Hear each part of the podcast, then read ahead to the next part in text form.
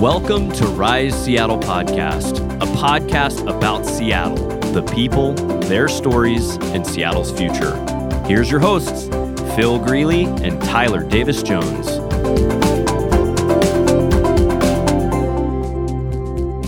What's up, Tyler? How you doing? I am good, Phil. How are you? Great. So today, our this episode today, I'm excited about it. We got to chat with Rand Fishkin of Moz, and he is a leader in the SEO world, search engine optimization.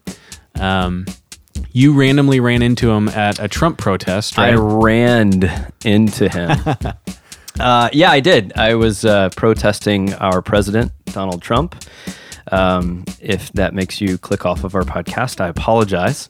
Um, but anyways, um, yeah, we were we were down there. Uh, we, you and I, had both seen him speak in New York Right. um, a week before that. This was back in January, and uh, we had to have him on the podcast. So he's a really awesome guy. Um, he's doing some pretty amazing things uh, with Moz. If you're Right. familiar, they're an SEO company. Right. So Moz is an SEO company. They help other companies um, get found on web searches. That's what and they so do. we talk a little bit about that, actually a lot about that. So if you have a website and you want to get more exposure naturally, he has some great tips for you. And then um, he founded Moz, right? And sort of it's his baby, it's his company. It's grown into this big thing, but um, he talks about sort of that process and some of the struggles that come along with growing a big tech company, um, especially in today's world where um, investors want certain things of you. So Yeah. um, he's wears his heart on his sleeve. Um, Yeah, one of the most human uh, founders that I've ever meet for sure. totally. Um, I, I think in this startup world, you kind of have to be this stoic, knows everything, on the cutting edge of everything all the time. Right. Uh, you never sleep, and he just he just talks about what that that experience was like. So Totally. Yeah. So we hope you enjoy the episode and thanks for listening. All right, welcome Seattle. I'm Tyler. And I'm Phil, and today we are here with Rand Fishkin. Rand is the founder of Moz here in Seattle. Moz is a, a local company, a leader in the field of search engine optimization tools and resources. He was named among the thir- uh, 30 best young tech entrepreneurs under 30 by Businessweek. Congrats about that. Um, he's been featured in many publications. He keynotes around the world. You can follow him on Twitter at RandFish. And you can also see his SEO wizard- wizardry on Friday videos at Moz on Twitter. So, Rand, thanks for joining us. Oh, thanks for having me, guys. I appreciate it. So, Moz is a Seattle based company. Um, give us a little context about what Moz does and what your role there is. And then maybe where do you call home here in Seattle? Sure. Yeah. So, Moz is a company I started initially as a blog back in 2004, Okay. and then it turned into an SEO consulting business, right? Helping people of all kinds and organizations and businesses uh, get higher rankings on search engines like Google. And in 2007, uh, we launched a bit of software. Uh, we didn't really realize what software as a subscription was SaaS, S A A S, if you've heard of that. Uh, but it turned out that was a great move. Revenue started growing fast. Um, we had lots of customers. We had built up this audience through our bro- blog, and many of those people became subscribers. And so, lo- and the SEO profession was growing massively and, and continues to grow massively because Google is so popular. Turns out people like searching, Right. They like looking for stuff and finding it. Google not going anywhere, huh? not going, Not a fad. Not Okay. not a fad at all. Um, Can you pause right there for people in our audience that might not have any idea what SEO is? sure. What can just explain it to us like we're four years old or Oh, something? sure. So, uh, when you search in Google, you'll see two types of results typically. Uh, one of those types of results are paid advertising results, and they have a little, what- you know, they used to be highlighted in blue or orange or whatever, and were very obvious. Now they have just a tiny little box next to them that says ad.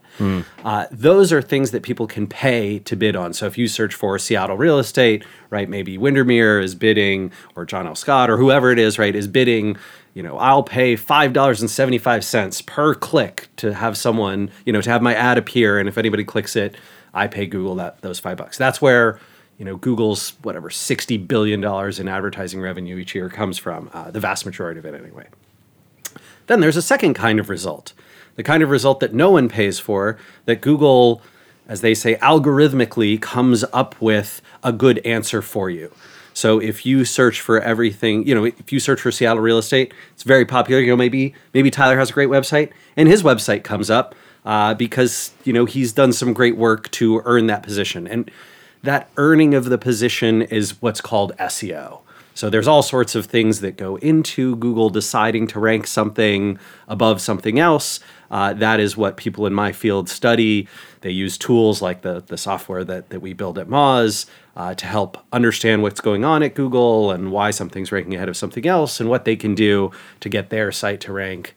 It's a very competitive field, but obviously, you know, it's insanely powerful to be ranking for something that someone's searching for in the organic results. You're paying nothing. You're getting potentially hundreds or thousands of people a day who said, "I want this exact thing." Guess what? You have that exact thing. So that that customer acquisition uh, format is just you know mind blowing in terms of the, the you know relative return on investment to cost. Right. And that would be extremely, like you said, it, not only powerful, but crucial for a small business or a company to be ranking high, right? Because if you're not found in Google, then uh, you almost don't exist, Right. right? Uh, y- you know, it's sort of like, I mean, when we think about the the world of real estate, uh, particularly commercial real estate, right? So if you if if you make the analogy there, it's sort of like being off the the only main street in town or a 25 minute drive out of town, and that's really what page two is. You know, page two in Google. Uh, fewer than five percent of searchers will ever click to page two. Wow. Uh, you know, the the top three to five results are getting all the visibility and an overwhelming portion of the traffic. And so, Are people skipping ads? I mean, I know I do. y- yes, actually, so despite Google making ads incredibly subtle, uh, we expected that ads would have this you know relatively high click through rate. So uh, we actually just looked at a bunch of data from a company in California called JumpShot, um, and JumpShot does uh, some very cool stuff. At least in in my opinion, super cool. Some people have privacy problems with it, but basically, uh, when many many folks are using the internet uh, on their desktop or their mobile device. Um, those clicks are being recorded and anonymized. So JumpShot can tell us, you know, yesterday 50, we saw 50 people who visited this website and clicked onto this page on this website. Um, they won't tell you who they are, but you know, there's a lot of data. You see that. the traffic. Yeah, you can see the trend. And so we analyzed, you know, millions and millions of search visitors. This was from October of last year and looked at, you know, what's the click-through rates there.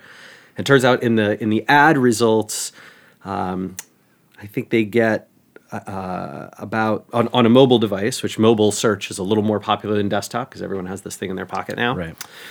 Uh, they get about uh, two and a half percent of all the clicks. Those go to the paid ads. Uh, the organic results, the non-paid, get uh, another, get almost sixty percent, and then there's about you know forty percent of people who don't click at all, which which m- makes good sense, right? Google answers a lot of your search queries right in the results. You never have to click on anything. You know, if you search for um, the Edmonton Oilers, uh, they'll give you the score from last night's game, right? For those of us in the United States, uh, apparently there's a hockey playoff going on right now. I wouldn't have known. I would- I was actually so I was in Nashville Edmonton uh, speaking at an event, and they they had me put on a Oh, an Oilers yeah. jersey and like go to a go to a restaurant. and We watched the game there. It was actually kind of fun. There you go. I felt like I'd reached peak Canada. Yeah. nice. So you, I I think I referenced Moz as a local company, but you're a global company that was founded here. Is that correct? Yeah, so we have 155 employees. 151 of those are here in Seattle. Okay. Uh, at our offices downtown, uh, we are global. So we, um, with the exception of China, Russia, and Korea, which which those three countries have different search engines that are their primary. In Russia, it's Yandex. In China, it's Baidu. In Korea, it's Naver. Gotcha. Uh, we, we serve people in pretty much every other country. So were you just how? I mean, you said it started as a blog. Were you? Was this just an idea in your head? You started writing, and you're sitting in a coffee shop, and it mushrooms from there, or right. Because you're you're formerly UW guy, yeah, and you and you left UW. I dropped, Dropped out. out. Yep. Man, what a is like a- typical startup Oh, I know. founder, I know. Uh, you know, mentality. Um, if only I'd gotten rich and famous in the process, then it could be really. I'd say you're pretty famous. I don't know about your financials, but you know. Well, let's. I I rent an apartment on Capitol Hill. Nice. Okay. so you have no money, and I've never saying. owned a car. Um, and uh, I walk to work, so that's really There you convenient. go. But that is really convenient. that uh, that amazing 2003 Kia Spectra, fine specimen of an automobile with lots of transmission problems. Nice. That is my wife's. nice. Um, she bought it before we were married, but Of course. she let me borrow it this morning. It was great. that was very kind of her. We, we appreciate Uh, so that. I yeah, um, you would ask where I live. I live on on Capitol Hill. And when you're starting this this blog, is it how, just real quick? How did that take go from blog status to? So at the time, um, I when I dropped out of school, it was to build websites uh, for my mom's. You know, she was a small business marketing consultant, and her clients started needing websites, and I like building websites. Uh, and so when I dropped out of school, that's what I was doing full time. But we were terrible at it and lost tons of money and went deeply into debt and um, then couldn't make the minimum payments on our debt, which which really balloons your debt Right. uh, pretty fast. And so we couldn't pay our subcontractors who were helping the websites do SEO, but they were it was still in the contract that we would you know provide SEO, SEO. services. Gotcha. So it was one of those, hey Rand, you're gonna have to go learn this.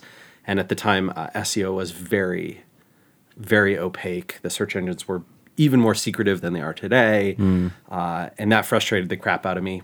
I I strongly dislike secrecy. Um, I'm a, I'm a very transparent guy, and so I sort of turned all my uh, my anger at things in the past that I'd been upset about the secrecy of at Google, and uh, and sort of made it my mission. The, the name uh, Moz, it was initially called SEO Moz. The name Moz comes from this idea of wanting to make things uh, open and transparent. So uh, Moz was used by a bunch of people, Mozilla Foundation most notably, but DMoz, the Open Directory Project, and Chef Moz, the Open Recipe Search. And a lot of those other ones died, but, and so we got Moz.com and wow. That's Nice. great. And the rest is history. Well, so speaking of, of SEO kind of being this uh, vague, um, you know, a lot of people didn't really understand it. And I feel like you guys brought a lot of light um, and knowledge to the table, which I know Google is just constantly changing at the same time. Yeah. Uh, but I, I personally, I went to uh, MozCon 2012. oh yeah, Yeah, which was actually profound. You you touched my heart.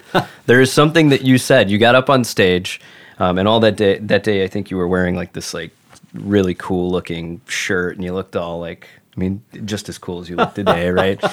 Um, but you got up there and you had this kind of um, oversized soccer jersey. I think. Do you Oh, the remember this? Barcelona jersey. Yeah, uh, yeah, someone. yeah.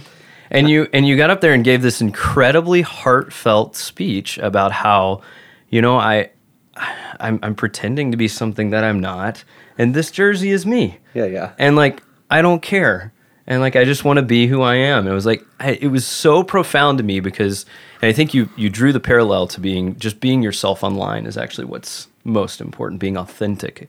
Um, and it seems like you continue that same type of like you know lifestyle to this day or whatever but going back to mozcon i mean like um how how did you guys uh one keep up with google i guess i'm, I'm just making this Sure, yeah. question up as i go but um, how did you actually keep up with that and then create really an industry of of seo professionals Well, so I hmm, I might take issue with that. I think the I think the SEO industry existed before and would exist largely without Moz. I think Okay. one of the things that Moz did certainly is to make SEO more accessible, uh, especially for you know beginner and intermediate folks. I think a lot of advanced people and experts know as much or more than you know I do or we did, uh, and helping helping folks learn something that someone else is trying to keep secret that that really drives me right? I i love doing that especially you know google is for the last decade been one of the world's most powerful companies. I think they're um, certainly in the top 5 right now maybe maybe top 2 or 3 and the fact that they own and control so much of the flow of information um, that they can influence uh, so dramatically you know the results of how people feel about something or what they can discover or the the you know the rabbit holes that uh, that folks can go down for good or bad. Um, that I think needs to be held in check by a degree of transparency and understanding. And so, you know, we I invested deeply in that early in my career and have continued to, and that's through, you know, running tests and experiments.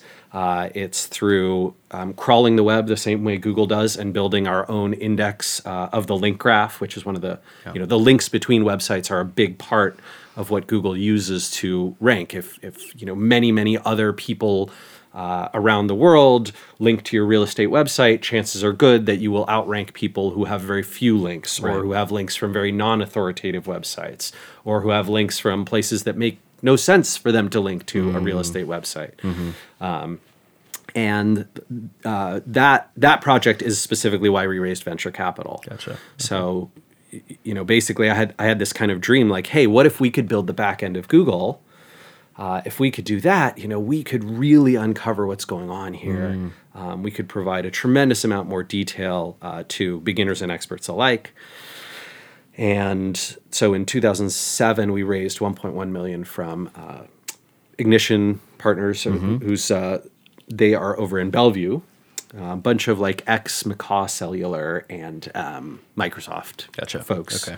Uh, Michelle Goldberg from Ignition Partners joined our board, and then um, we also raised hundred thousand dollars from a guy named Kelly Smith, um, who ran a few startups here in Seattle and uh, was partnering with some folks in a small fund called Curious Office. So, I I'll be honest, Michelle emailed me probably summer of 2007, and uh, I had to Google venture capital. It's nice. I was like, okay, wait, what is that? What are they going to do? Like, Right. Does that mean they own and run your company, and like I don't get to do it anymore? No. Um, but you know, we had our. th- th- uh, there's a lot of challenges with with raising venture capital and going into that world too. You know, it it allows you to do a lot of things you couldn't do organically on your own, but um, it creates a pretty binary outcome set, right? So like uh, for example, I will tell you, uh, Moz last year grew about uh, 10% year over year. Um, we uh, had been burning cash for a long time, and last year we got profitable again. We did uh, about $42.5 million in revenue. Um, and for, you know, for a privately held company, you would be like, wow, that is great. That's fantastic. Congratulations. Like, way to go. And in the venture capital world, uh, that is like a, ooh, kind of on death's door, huh? Like, that's, that kind of sucks. Um, and that is because that growth rate simply isn't high enough to be particularly interesting. And for, you know, for, for venture capital investors that this is weird to say, right? But they'd sort of prefer that, like, if you're not going to be a huge hit and make them hundreds of millions or billions of dollars, like, please just die and go away so that you're not wasting my time so that I can go find that company that is. And that's not them being heartless, that's their whole model, right? Their model is find a Google or an Amazon or an Uber um, or an Airbnb, not, hey, let me help a bunch of like, you know, mid market, tens of millions in revenue, growing slowly but profitable and nice companies. Like, not, that's not the VC model. Well, and you're but you're also bringing value to your users, which that's the flip side of what. which is mildly interesting to an investor, Okay, but fair not enough. really, right? Like, Okay. Yeah, I, I would say that certainly uh, the human side of people like uh, Michelle and and you know um, Seth, who's on our board from Foundry, which is a, a VC in Colorado that we raise money from. Uh, those they, they want us to provide value. They want us to have a great product, right? But that is not their structural professional incentive. Um, so, yeah, I'm actually writing a book that's going to be out next year, all Nice. about like Okay. the the weird, crazy biases that Silicon Valley startup culture, a- and by extension, uh, VC causes entrepreneurs to have. Yeah, that's what that's actually was my next question was like, do you think the VC model has uh, perpetuated this idea of churn and burn? And like I, I heard a I heard a quote once that's like uh, you can grow two ways. You can grow fat and you can grow strong, right? Or you're dying. And um, one of my my good friends, Brian Pape, he runs MiiR. I don't know if you know. Uh, they're down on Stoneway. They're in the Brooks building. It's like a little coffee shop, but they um, they sell beer and then they make products that give back to. Anyways, it's cool. Cool. We have a podcast. You should go listen to it. It's I, think I- the I shall, episode four. Really great guy. Really good story. Um, anyways, uh, he was talking about um, all of the uh, all of all of the people he's spoken to and all of the mentors he's had was long, steady, sustained growth is the way that you are a hundred year company rather than a you know a five year company. So it's just interesting that that But, but that hundred seems to be year model. You know? yeah, a hundred year company does not work for a venture capital because they're just looking for the massive amount of return. well massive amount of return, and they only their fund life cycle is typically seven to ten years, Mm-hmm. right? So so LPs they're limited partners, right? So uh, um, a university endowment, right? The University of Washington has massive, you know, multi-billion dollar endowment. I don't know. Harvard has like a 50 billion or 100 Right. billion endowment. I can't remember. It's huge. Um, uh, pension funds, you know, have these billions of dollars sitting around. Uh, some high net worth individuals have, you know, billion dollars sitting around in the bank. And what what typically happens is that, like anyone else with tons of money, they do allocation of those portfolios into higher and lower risk forms of investments. And, and venture is definitely a higher risk category, so they'll take a small amount, right? So the University of Washington might say, hey, you know what? We're going to put $100 million of our $5 billion endowment. I don't actually know how much they have off the top of my head, but uh, we're going to take that and we're going to put it in venture. So they'll interview a few venture companies and they'll be like, you know what? We're going to give 50 million to these guys and 50 million to those guys. We think they're good bets. And we expect them to return somewhere between, uh, you know, 150% and 1,000% of those uh, over the next seven to 10 years. And there's only one way to do that, and that is to put a few million dollars to work into somebody like an Uber and own multiple billions of dollars worth of capital 10 years from now because of that investment. Got it. And so what they do is they go out and they try and find companies that are skyrocketing, right? Right. That are absolutely um, you know, remaking an entire field or becoming a monopoly in their space. Um, and that is their that is their bias. And then you know, the the rates for venture capital investment are, you know, if uh if you boil it down, I think it's something like if there's 10, fu- 10 companies that get invested in, seven of those are going to die completely within their first few years. They'll they'll go bankrupt. They'll they'll die. Uh, two of them will do okay. They'll sort of return uh, two to five times their investment, and then one company out of ten will usually be responsible for making all of the returns of the fund. And so the other nine, you know, the venture capitalists are like, yeah, yeah, we we want to help you and support you, and we like entrepreneurs, and but if you're not that one, You're not getting our time necessarily, yeah, yeah, it or as much. as much or our interests certainly you know you're not helping us accomplish our goals Got and- it. yep So from your seat, then, what's that? You said ten percent growth last year, which sounds great to us, but not great to the VCs. No. So what?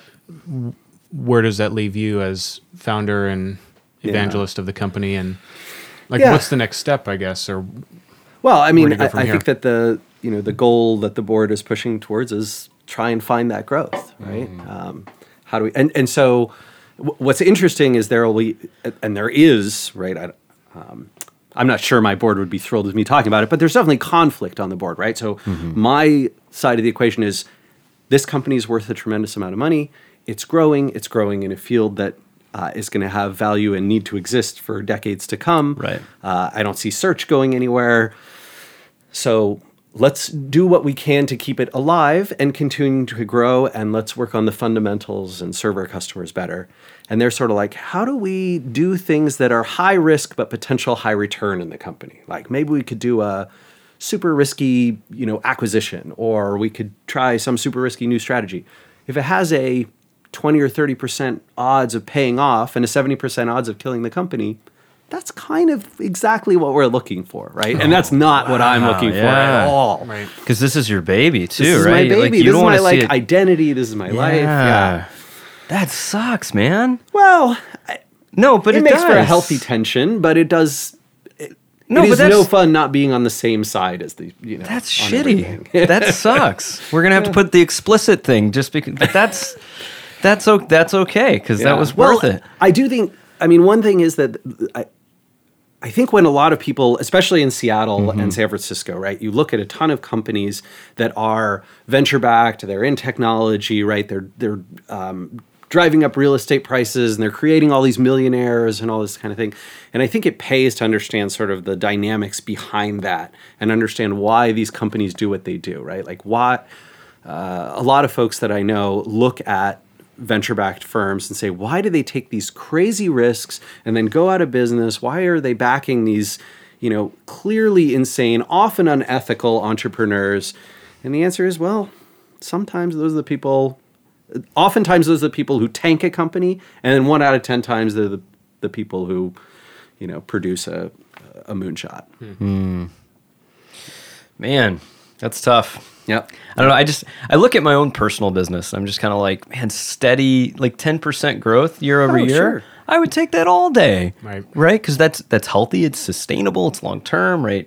You probably have a moment to like breathe and Well, in, Moz some, in some capacity like Yeah, for for the first seven years, uh, we grew at 100 percent year over year. So you know, then it's which weird is too. which is probably why VCs perk their ears up too, I would imagine, right? oh yeah, for sure, for sure. Uh, but yeah, it's weird that the delta in treatment is fascinating, right? Like it was one of those. My inbox uh, and my schedule uh, three years ago, four years ago, five years ago were filled with a very different sort of feeling than they are today, right? So today it's a lot of people who are, uh, you know, customers and um, lots of folks who want me to talk about SEO and that kind of stuff. But back then there was like, this is insane. I got invited to Sheryl Sandberg's house for dinner once. Yeah, that's kind of crazy. Yeah. uh, uh, she's the COO of, of Facebook. Yeah, for yeah, of folks who might not know. Lean but- in, right? and the author of Lean In. Yeah. Fantastic book.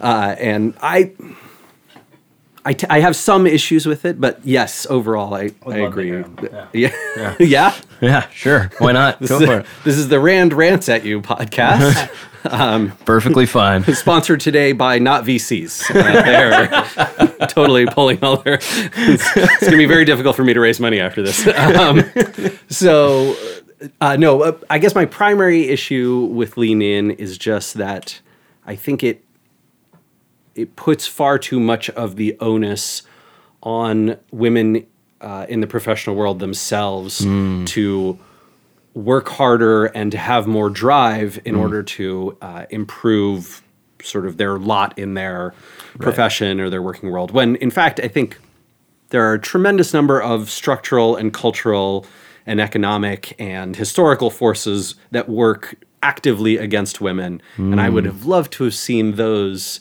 equally explored.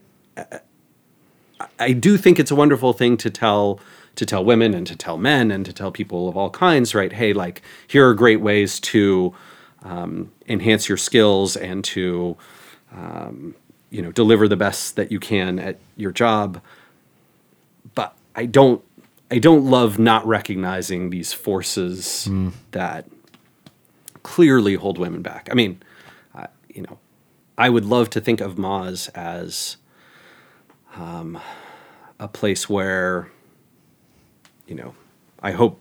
I hope 100%, but probably not 100% of people who work there would describe themselves as feminists.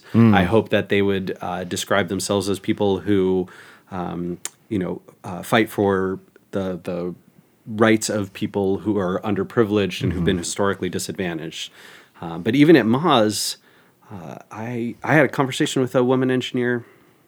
Oh man, three weeks ago, 4 weeks mm-hmm. ago, and I I told her that I felt really crappy because I thought she was getting not listened to mm. in meetings the way she should have, and I was really worried that it was because she was a woman. And she said, "Oh, definitely. Like I've mm. worked other places, right? This is this is normal behavior." And I was like, "Well, that is As not if she just accepted it, sort of. yeah, right. Hmm. Like as if she was like, well, I don't know if accepted is the right word, but certainly recognized and processed it long before I did. Hmm. Um, but yeah, that that kind of crap. I mean, I think she, I think this this woman would probably be in a far more senior position if she were just a dude, right? Hmm. Like, and that's that's Yeah. crap, right? That's Yeah. total BS. It's not that she doesn't work hard. It's not that she doesn't have the intelligence and the skills and the capability. It's that it's very tough to um, walk into a lot of rooms and you know that co- that experience that a lot of women in technology describe where well i'm a software engineer i've done you know all these things and then i walk into a room and they're like oh uh, are you in someone's admin it's, Yeah. that would never happen to a guy right Yeah, that's the worst. The stories coming out of Uber are in the headlines, you know, with how women experience um, life there. But is that, I mean, is that just Uber is kind of the poster child right now, but is that just commonplace in the tech world? Uh, I think it is. I think it probably is. Yeah. Yeah. I. It's going to be a long, hard fight to stop that. Yeah. And I Yeah. think it's a. Um, it's cultural and it's. Um, a lot of it is like little tiny micro interactions, right? It's just when we describe a software engineer, we're going to default our thinking to, well, it must be a young white or Asian guy, right? Like that's those are the only archetypes that Yeah. Hollywood has ever created. That's the only. that's that's the box we put them in. Yeah. Yeah. Yeah, that is interesting. Uh, I heard someone give the theory that weird science is responsible for um, men being dominant in A throwback to weird science. Yeah, Wow. Yeah, yeah. I guess that makes sense. So like uh, until until 1983 or four, you um, the, the percent of women who are going into computer science in, in college and graduating with uh, uh, computer science degrees was proportional to and actually rising compared to all other uh, science and engineering degrees. And then post Weird Science and a number of other 80s movies that featured almost exclusively dudes being um, programmers it dropped precipitously until you know by the end of the 90s it was something like 4% Wow.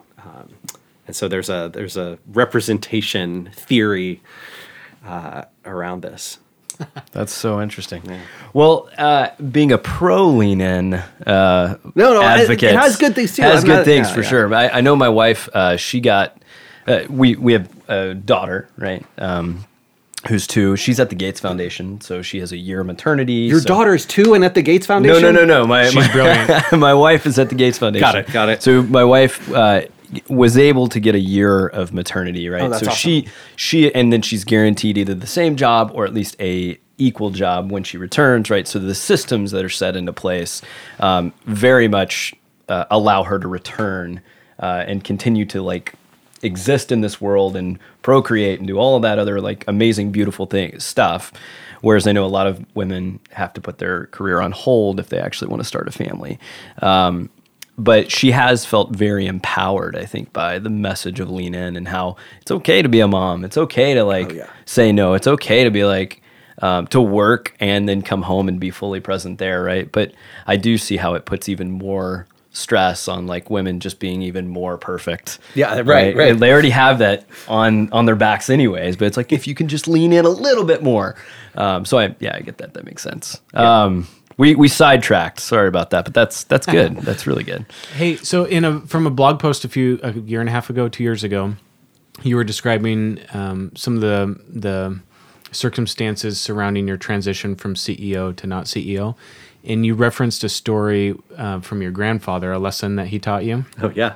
Yeah. Um, and he, I think, basically, you had either um, given a talk or written an article, Blog post, yeah. blog post, and he sort of coached you in a grandpa sort of way to be maybe less authoritative or haughty in your in your delivery. How does is that? It sounds like uh, connecting the dots between like your conversation with that woman programmer and the um, maybe your interactions with the board. Is that something? Is that lesson still informing your interactions today? Uh, yeah, I mean, I hope so. I, I try and live up to that advice, but I don't know that I always do a great job.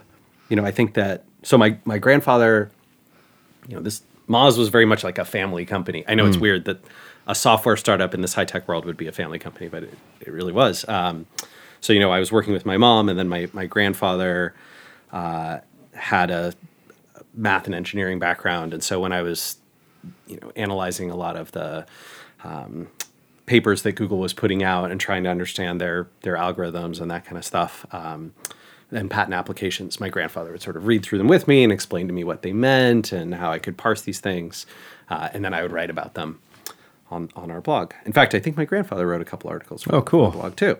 Uh, and yeah, in this particular case, he sort of had a. I think this. I think this blog post is good, but rather than saying, you know, trust me, I know what I'm talking about. Uh, you know, I'm I'm the authority on this subject. Take a more humble approach, right, in the voice and tone of the information you're presenting, right? Like a here's what the paper says, here's how I interpreted that. Your interpretation could vary, um, and I think that's been really really good advice, especially when I present uh, externally, right? To have that to come from a place of humility, to not assume that people should trust me just because whatever I run a popular blog. I don't know. Right. Um, and and that's certainly been good advice. I don't know. Um, you know, in my board interactions, I I sort of still take a like. But I made this thing. like maybe, right? Maybe, maybe we could just try doing it my way a couple times. I don't know, but yeah. Yeah. Um, I, I still I think I still often think of of Moz as my baby too much, um, and more than I should, and I need to eventually get comfortable with the idea that you know that that November when I raised a round of capital, it became not my company, and um, and certainly it's only trended away from that. So uh, it's still a great company to work at, but it's not mine. Right. So take us through that process, right? Because I, I would imagine um, I, I've been, um, I've had to, I've stepped away from jobs due to lack of funding, right? Like where I had my full identity wrapped up in it.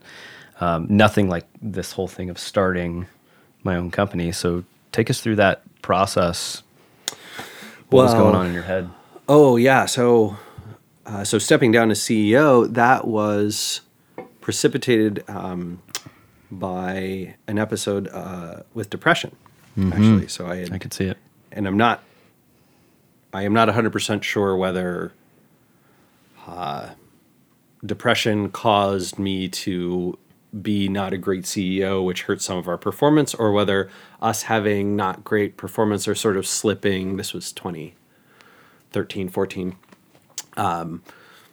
sort of triggered some of that depression stuff, um, or whether they're totally independent of one another and it's just coincidence that they overlapped.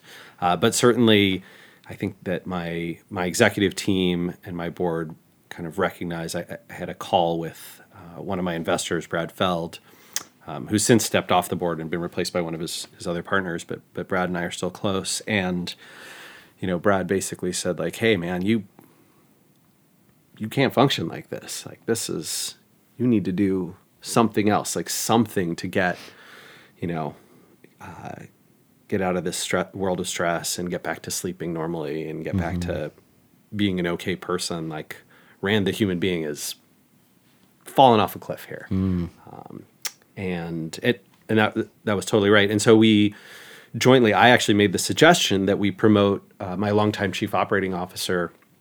Sarah Bird uh, to the role, and Sarah's been CEO for three years now, and um, I think done a you know done a solid job, sort of fixing a lot of structural problems in the company, and um, yeah, earning a lot of people's respect, um, and yeah, I hope you know I, I hope she can take the company to great places. Obviously, I have a huge financial incentive, but also a lot of like personal whatever you want to call it, like ego and hope and uh, identity riding on Moz doing well. Yeah, of course. You were talking about the the catalyst, right? Whether it was struggles at the company or um, struggles, I guess, within your own body Yeah. that sort of kicked off that depression. Um, it seems like a con- it's not often talked about, but I have heard it f- somewhat frequently, especially here in Seattle, where there's a lot of startups, a lot of founders and CEOs that live here and their companies are started here.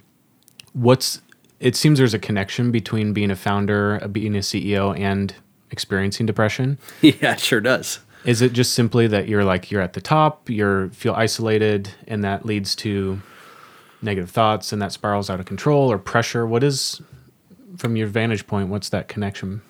So I uh, I've read a number of pieces that uh, people who are more likely to start their own projects, companies, organizations are are also people who uh, even prior to that are more likely to experience uh, severe anxiety and depression.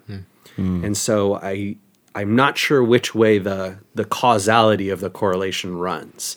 Like it, it could be the case that you know these stresses that that CEOs experience, but but CEOs also have a you know a tremendous amount of influence over their own lives and a lot of control. You do have a tremendous amount of responsibility. I, um, you know when when people complain about uh, CEOs' performance or like you know what what Sarah's doing or something like that.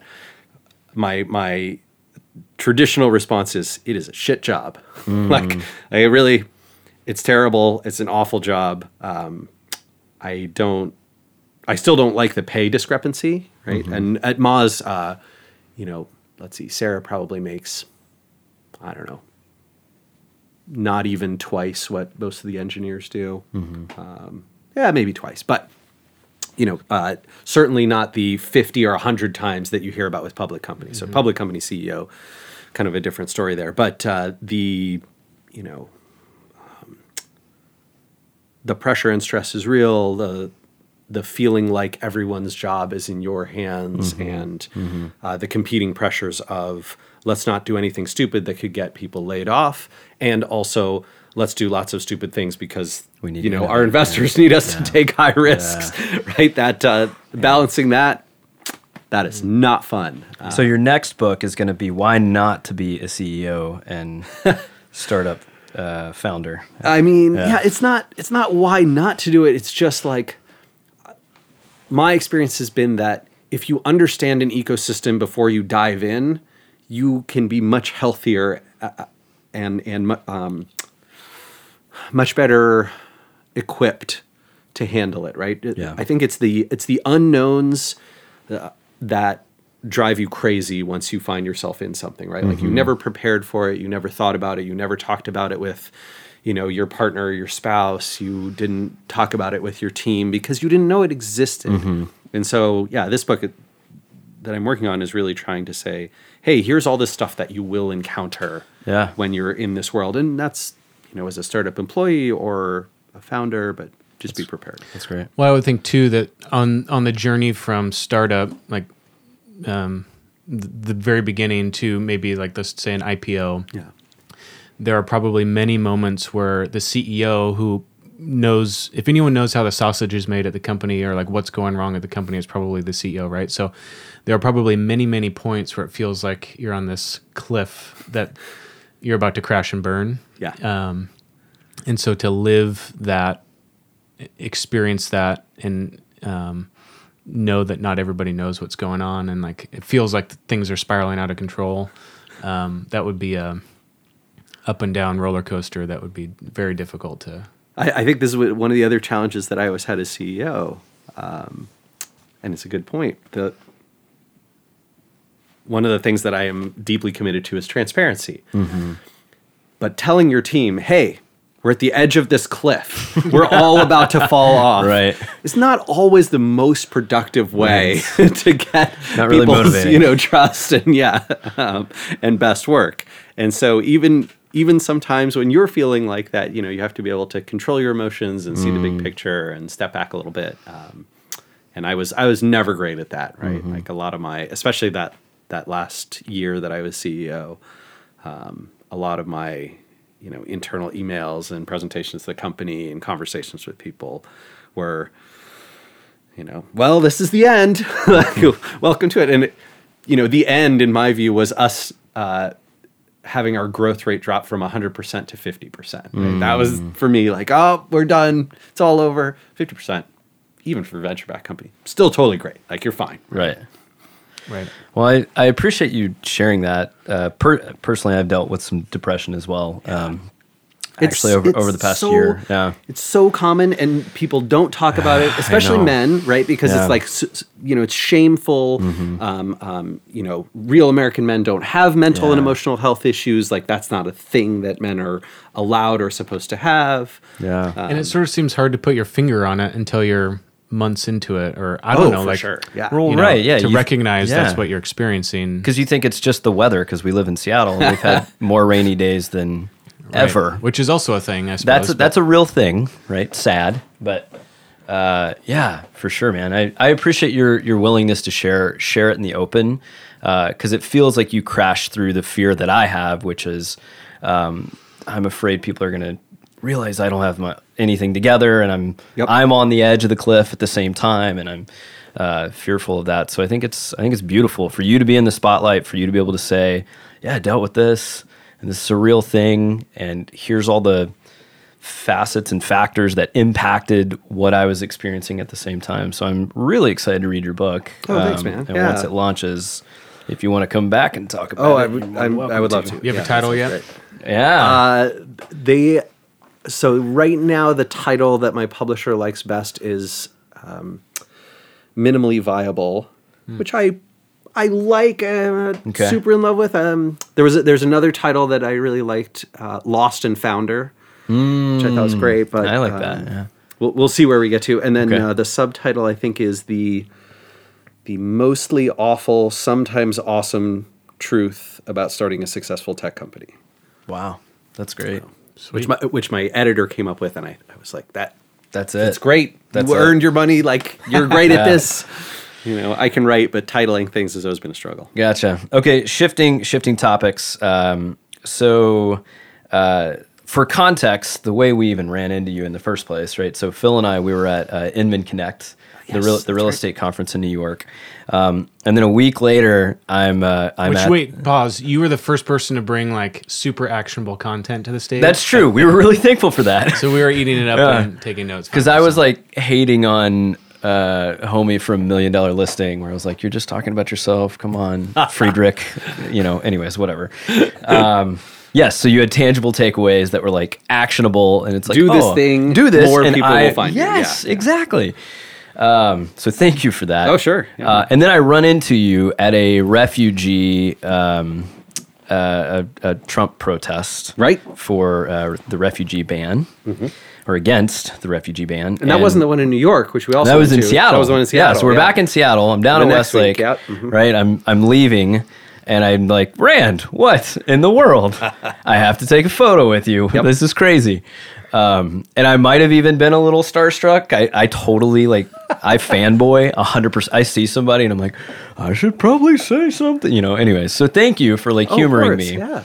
But then I reached out to you on Twitter and you're like, yeah, I'll be on your podcast. No big deal. Oh, totally. Is this something you do? Like, is are you like, you know, you're like, hey, yeah, you tweet me, okay, cool, or No, I well, so I mean, three things are definitely true. Yes, I definitely go to protests. well, of course, yes, yes, yes. uh, y- yes, I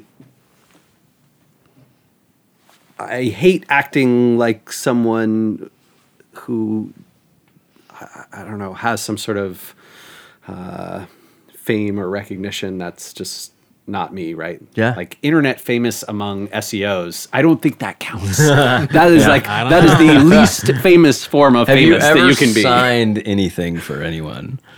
Well, yeah, but Okay. not.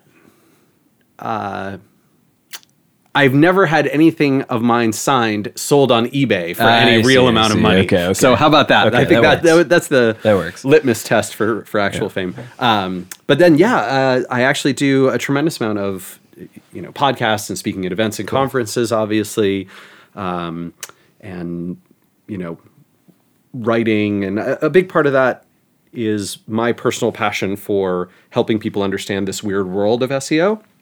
And then I think it's also uh, one of the things that I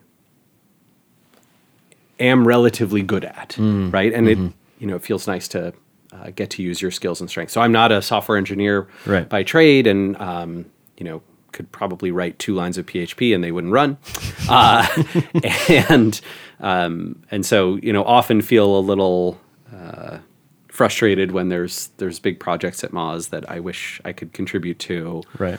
Uh, in other you know directly and so marketing and product design and those sorts of things are, are generally where I spend my time. Yeah. Well, I'm so I'm a huge fan of uh, Whiteboard Fridays. Oh, yeah. Um, been a sub- long time subscriber, um, which is great. Uh, so thank you for doing that. But um, but I actually back. I wanted to ask you about more of the activism thing. Yeah. Can you, you want to talk about maybe a few of the things that you're passionate about and uh, Yeah. whether they're Seattle related or um, you know Sure. So or we nationally do- related? I mean, I would say that that um, my wife and I are are relatively uh, passionate liberals on you know n- numerous issues. Uh, the ones where um, I would say I spend a lot of my well, let's see, I do a lot of uh, speaking gigs where folks offer to pay.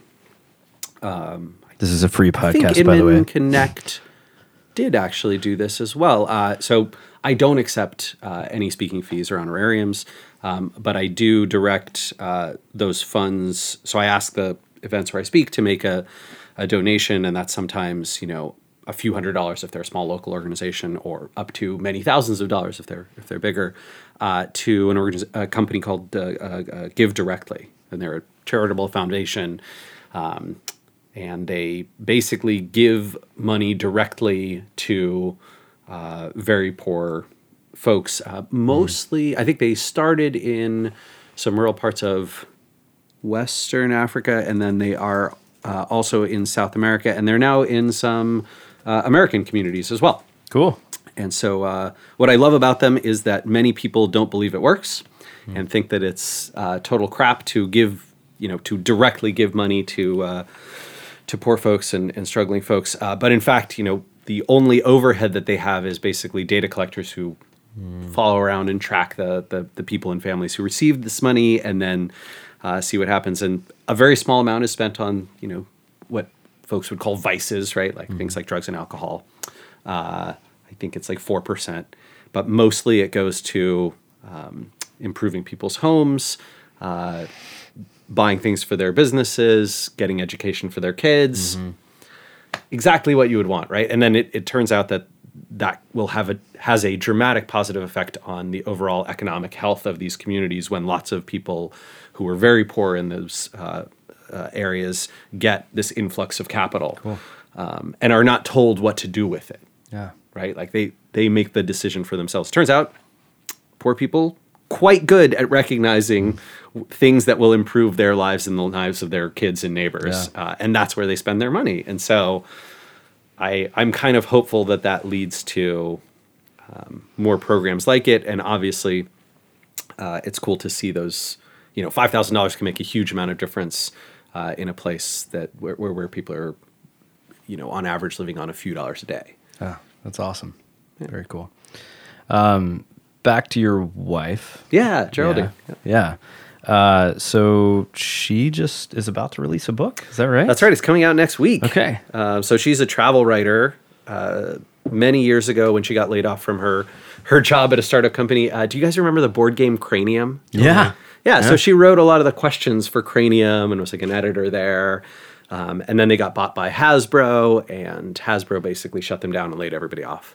Uh, and when Geraldine got laid off, um, I uh, we started traveling together on a lot of the to a lot of the places that that I'd go to to speak, and so she started this travel blog called The Everywhereist, um, and it's uh, it's done really really well. She got you know featured in like Times twenty five top blog twenty five blogs of the year, and, and Everywhereist.com. yeah, everywhereist.com. And uh, and then two years ago, I guess, uh, wrote a book. Uh, last year, pitched it to some publishers, and uh, and now it's it's coming out next week. Exciting. Love it. Yeah. It's really exciting. Crazy. Cool. Well, as Yeah. we wrap this up, um, I have one SEO question for you, Yep. and Tyler will have a Seattle question for you. But um, so a lot of people in our audience are small business owners. We have a lot of small business owners on as guests, and um, and also I think we just have some casual, you know, DIY um, blog owners that are in our audience and listening. And so, what mom bloggers, I guess, for lack of a better term, for for a casual um, website, what are some maybe what are three basic things that they could do to bring more traffic to their website? Sure. So let's see. I'll And we're going to take notes because we have a small website too. Yeah. Rise Seattle podcast. Yeah, so I think a lot of people when they publish on the web uh, don't don't think about how people search the web and really should. Um, and and so my my first bit of advice would be uh, one of the easiest ways to do this is start typing words and phrases that you might think people would use in Google to find you or the blog post you're about to publish or the piece of news you're about to publish or the name of the podcast that you're about to publish. Um, and look for how Google auto completes those, right? So they'll make a bunch of suggestions, right? If I type, if I start typing Seattle RE, they'll suggest Seattle real estate, Seattle real world, you know, 1999 or whatever year the real world came, Right. right? But so those those types of suggestions will indicate to you, oh, those are things that people search for to find this thing. Like Google's nudging me toward it because it is a popular search query. You can also scroll down to the bottom of any search and you will see related searches, and those are more words and phrases that people type into Google. Um, Moz has a tool called Keyword Explorer that lets you get much more sophisticated on this, and Google has one in their AdWords program that lets you get very sophisticated. But even just the basics of let me title things the way people will search for them can help a tremendous amount. So that'd be the title of a blog post then. The, the title of the blog post, the title of the news article, the title of the podcast uh, episode, right? Uh, the title of the web page, if it's just a page you're putting up.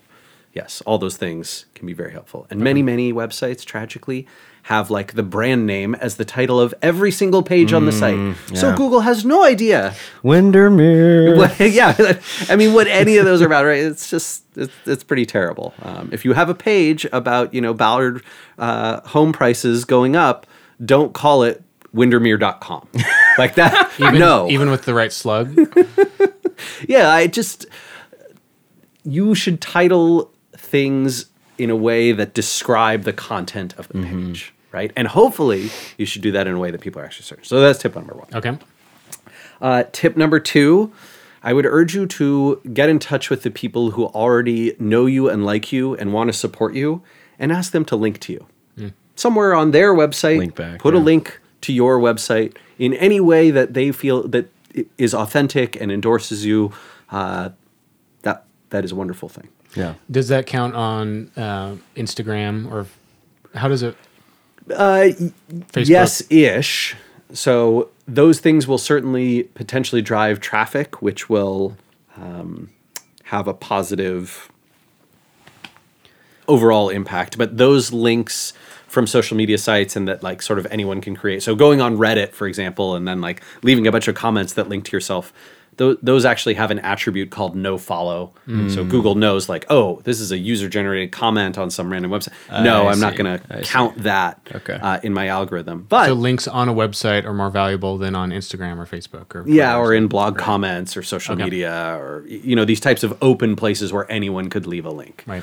Um, definitely more valuable. Uh, and then, but uh, my my third piece of advice uh, for any website owner would be: even if you think there's no chance that you will ever ever use Pinterest or Instagram or Reddit or uh, you know name the top 10, 20 you know social media or community site of, of your choice, please still go get your brand name there and go put up your profile and your photo and you know your your bio and say something about yourself. Just hang on to it. You never know whether in the future you will want to contribute to those places and it really sucks if someone else has your brand mm-hmm. name or you haven't claimed it or someone searches for you on those platforms and, they can't pops up. find you and you don't exist Th those can those can help your overall web visibility go. as well Awesome. What is the next social media that platform that we need to be grabbing our handle on? Um, boy Put you on the is spot. That is a good question. I it, it it's probably Snapchat, although Snapchat is like so super popular now that right. um, everyone knows about that. I, I was gonna say Yik Yak, but I actually heard they're kind of falling apart. Ah. So maybe that's good news. Okay. I don't know. Good to know. I, you know, as a as a as a Gen Xer, right? you sort of have this. Are you kidding me? Do you re- you really need another one that, that does that? I, I don't know, but uh, Gary Vee always says, look over the shoulder of the 14 year olds and see what they're on. And that's the next next thing. so here's where I disagree. When I was 14, I also thought email was super lame and that I would never use it. And that the only thing I'd ever be on was, was it Friendster at the Yeah, time? right? Friendster. That was probably when I was 17. But then you get to be 22 and you want a job, and then you find yourself in your 30s and you're like, gosh, I sure do use email a lot. So uh, look over the shoulder of the 14 year old if you want to know what 14 year olds are using. Okay. Fair. That's good. Right? That's fair. Gary Vee's point. advice is great, but it's not like um, everyone in the world is suddenly on Snapchat. In fact, crazily enough, uh, I think was two two weeks ago, three weeks ago, Instagram Stories surpassed Snapchat. Yeah. More people used Instagram Stories because there's more users of Instagram, which makes to- sense. Yeah. Your audience was already built in. Yeah, it's already You built in. Yeah. I, but it's one of those things where you know I just have this like, well, you know, don't d- don't definitely grab your username there. If you find your communities on there, you should participate. Wonderful, right? Like that. Those are smart marketing tactics. But don't anticipate that everything the kids pick up is going to mm-hmm. suddenly be. And he's coming from a context right. of a venture capitalist trying to find the next horse to Oh, bet on. well, probably, if too. that's the case, definitely you should do that. Yeah. But he, I think the his point was like things age, right? I, I don't even know if ageify is a word, but like Facebook was college kids, and now Yeah, I mean, he's even on it. publicly said like I I spent this time building a platform on Twitter, and now I don't even know if it's necessarily as valuable as I thought it was. But which which I think if you're in the limelight in any way, it, it's always going to be beneficial, right? I I- mean, Twitter is insanely powerful. yeah. right? I mean, I think that Yeah. I think that the the uh, argument that the you know markets have against Twitter, which is you're only growing your user base five or ten percent uh, year over year, is maybe a fair argument, right? And Facebook's growing faster, okay, but on Facebook, you know. Uh, I get to see one out of a hundred things that you post because my feed is full. On Twitter, I can see everything single thing that you post. And so if you post something that happens to resonate with an audience and with a large audience, it can quickly make its way across the web and then it will be featured on the news that night because Twitter is not private, it is public. Right. And then, you know, celebrities and famous people will pick Right. it up and talk about it and it, Twitter can which goes with your openness mentality. I yeah, assume, yeah. Uh, Yeah. Twitter works works really well. Instagram's nice like that too. You know, unless Yeah. you make your account private, everyone can see it. Yeah, so it has good. that. It's sort of the visual version of Twitter. right. That's great. Okay, uh, last two questions. Um, so at the end of every show, we ask our guests guests what their hopes are for Seattle. right, yeah. you've been here for a while. Uh, we also ask life. them. Well, right, yeah, Well, you're born in New Jersey, though, right? Or Okay. What's what's technically you're right. I was born in New Jersey. I moved here when I was three months old. Oh, yeah, that's fine. Okay. Yeah. So you've been here your entire life. Um, not born, but raised in Yeah. Seattle. There are pl- there are plenty of Seattleites who are like, "You're not a real Seattleite." Oh, come on. If you've been here three years, I think you're. Yeah, seriously. I've basically been here since 09. I call myself a Seattleite. So, um, yeah. So, first question. So, what what are your hopes for the city as you see the rise of our economy? Um, and just so, I mean, I think it's 1,100 people who are moving here every week. That was the most recent census. Holy crap! Yeah. Yeah. Um, I mean, my hope is that Seattle takes continues to take the cautionary tale from San Francisco and invests deeply in density. Um, I hope that we continue as a city to be um, very liberal and not just in our names and vote, you know, in our, our, our self aggrandizing nature, but and voting patterns, but also in how we make intentional efforts to help uh, redistribute income and opportunity. Uh, I think that that is a, a huge part of what it has meant to be a Seattleite, and I hope that continues to be the case. I would love to see Seattle um, improve its diversity, uh, but I think that is a a tough and tall order, especially considering how unaffordable the city's becoming. Um, I think there's things that we can do to help that, right? Projects that we can invest in. Um, I think one of the things one of the things that you can do as a you know, as a good Seattleite, is when you see a large building going up that is blocking your view or that tore down that cafe that you used to love when you were a kid, you should say, Thank God we're doing that. Mm-hmm. Instead of saying, Oh man, that too? I hate this new architecture. Oh, I hate how all the buildings are so tall now. It used to just be homes here when I was a kid. Mm-hmm. It- stop yourself. Stop yourself and then say, what do you actually believe in and want mm-hmm. for the future of this city and this world? Do you want massive inequality and NIMBYism, or are you really looking for, you know, equality and diversity and opportunity uh, spread among many people? And just catch yourself, catch your friends when they do it. Yeah. Remind them. So that, that's a big hope of mine. Excellent. And then concern. let's see. I think my biggest concern for Seattle is that we become overly dependent on one or two companies. And I see a big portion of downtown and South Lake Union and even Capitol Hill becoming essentially an Amazon, uh, you know, um, just wholly controlled ecosystem. Yeah. Right. Where like, multi, you know, high percents of the residents and a high percentage of the businesses are entirely reliant on Amazon paying these huge salaries to these mostly young people. Yeah. Um, I think that's that's pretty scary. I, I would urge city planners to be cautious in what they let one company do um, as far as, as ownership goes because Amazon has certainly had a very successful last you know 10 15 years uh, past success is not always an indicator that the future is going to be bright and sunny uh, I'd just be I'd be careful Yeah, that's great. Right. Well, Rand, we've come to the end of our convo, unfortunately, but I know you you're you're a busy guy and you probably got to get out of here. So, thank you for the time that you've given us. Thank you for your your vulnerability, uh, your honesty.